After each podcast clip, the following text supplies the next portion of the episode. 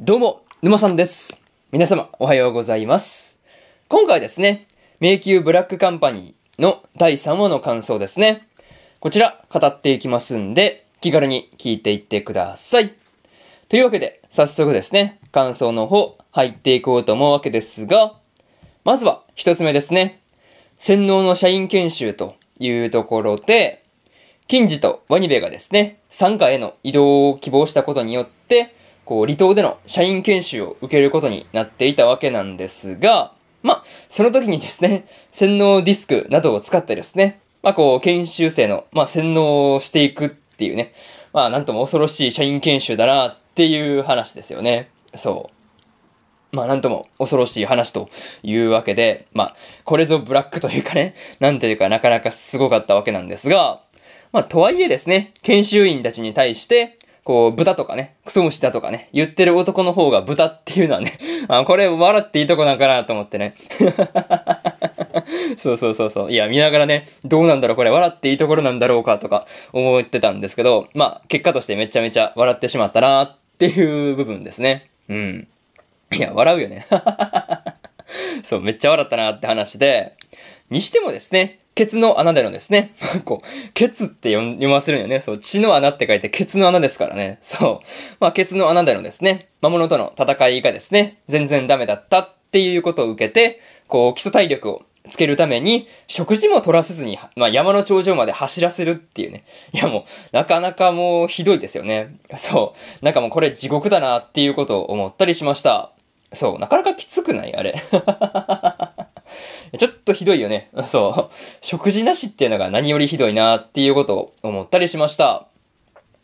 まあその時に、金次がですね、混乱そうですね。まあこれを食べそうになったっていうのを見ていると、まあ、うん、なんていうか、疲労度合いがわかるというか、まあさすがにもう疲れてるよねっていうのがよく伝わってくる話でした。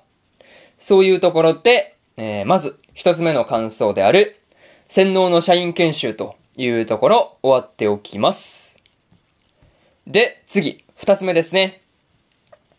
豚男へのリベンジというところで、まあ、洗脳されていなかった、まあ、金次がですね、教官である豚男のね、まあ、いるこう、建物を、まあ、爆破していたわけなんですが、まあ、やられた分はね、きっちり返していくっていうところがですね、まあ、実に金次らしいなっていうことを思ったりしました。うん、まあ、散々やられましたからね、そう、まあ、なんていうの？あの、精神力のね、あの、精神統一のための、まあ、座禅組んでたらね、鉄球振り下ろされるしね。まあ、なんかね、散々やられたからね、きちんとそのお礼はしていくっていうところが、まあ、実に禁じらしいなっていう話で、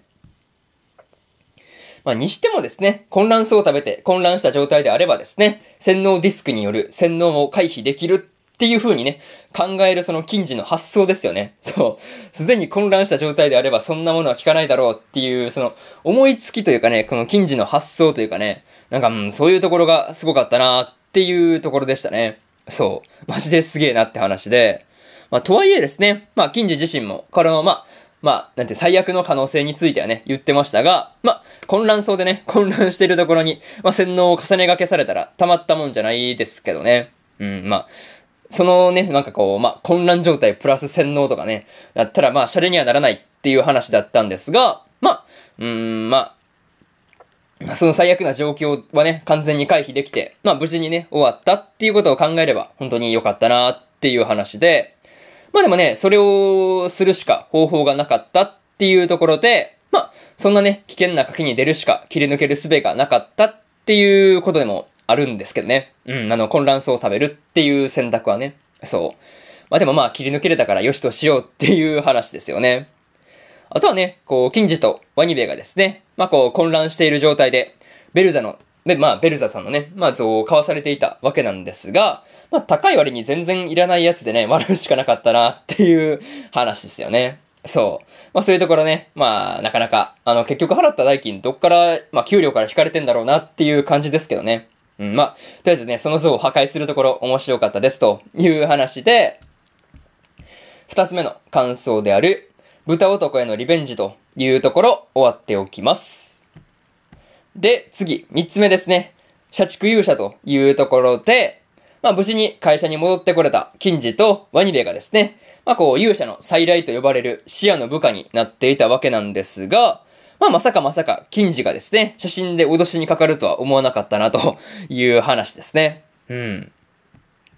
そう。まあ、脅し、脅しかけるっていうのはなかなか度胸ありますよね。そう。まあね、こう、視野も、まあ迷宮の強そうな魔物をですね、まあこう、あっさり倒してしまうくらいにはですね、まあこう、強かったわけなんですが、まあちょっとだけ本気を出したリムに対してはですね、まあさすがに勝てないっていう結果に終わってました。うん。まあ、正直ね、これでリムまで倒されてしまったらどうしようもないわけなんですが、まあ、視野がね、さすがにそこまでは強くなくて、本当に良かったなっていうことをですね、まあ、この辺のシーンでちょっと安心したなっていう話ですよね。そう。まあ、それはね、本当にまあ、とりあえずリムで抑え込めるっていうのが分かっただけでもね、まあ、上出来というか、なんていうかね、まあ、とりあえずそういうところで良しとしようっていう話で、またね、こう、近所に懐いている迷宮あり A ですよね。まあこれをね、殺そうとする時の視野の目がマジでやばかったなっていうのをね、感じられるわけなんですが、まあ、うーん、まあ次回以降もね、迷宮ありを見つけ次第殺しに来るのかなとかね、まあそういうところが、まあ個人的には気になるなっていう話ですね。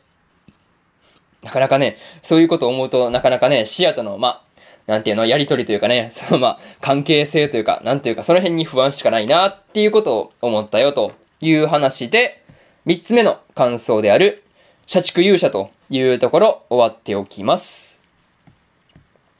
で、最後にというパートに入っていくんですが、今回はですね、金次とワニベがですね、社員研修を受けていたわけなんですが、まあこう全力で洗脳をしにかかってくる会社側がやばいなっていうことをね、まあ思わされた話でした。うん。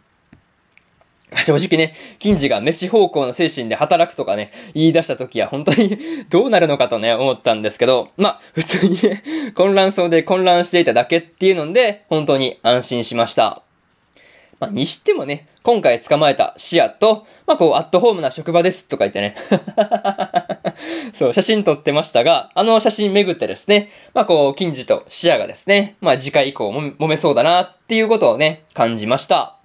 まあ、とりあえずね、まあ、次回での視野の動きには注目しておこうと思います。そんなわけで、えー、今回の迷宮ブラックカンパニーの第3話の感想ですね。こちら終わっておきます。で、先週先々週でですね、第1話と第2話の感想をですね、それぞれ語ってますんで、よかったら過去の放送もね、聞いてみてください。というわけで、えー、まあ、ここで終わっておくんですけど、えー、今日はね、他にも3本更新しておりまして、魔法科高校の優等生の4話の感想と、白い砂のアクアトープの4話の感想、そしてですね、スカーレットネクサスの5話の感想ですね。この3本更新してますんで、よかったらね、こっちの3本も聞いてみてください。というのと、明日ですね。明日は4本更新するんですが、出会って5秒でバトルの第3話の感想と、サニーボーイの第3話の感想と、探偵はもう死んでいるの4話の感想。そしてですね、日暮らしの泣く頃に卒の5話の感想ですね。この4本を1、2、3、4と更新しますんで、よかったら明日もですね、ラジオの方聞きに来てもらえると、ものすごく嬉しいですというところで、本日1本目のラジオの方終わっておきます。以上、沼さんでした。それでは次回の放送でお会いしましょう。それじゃあまたねバイバイ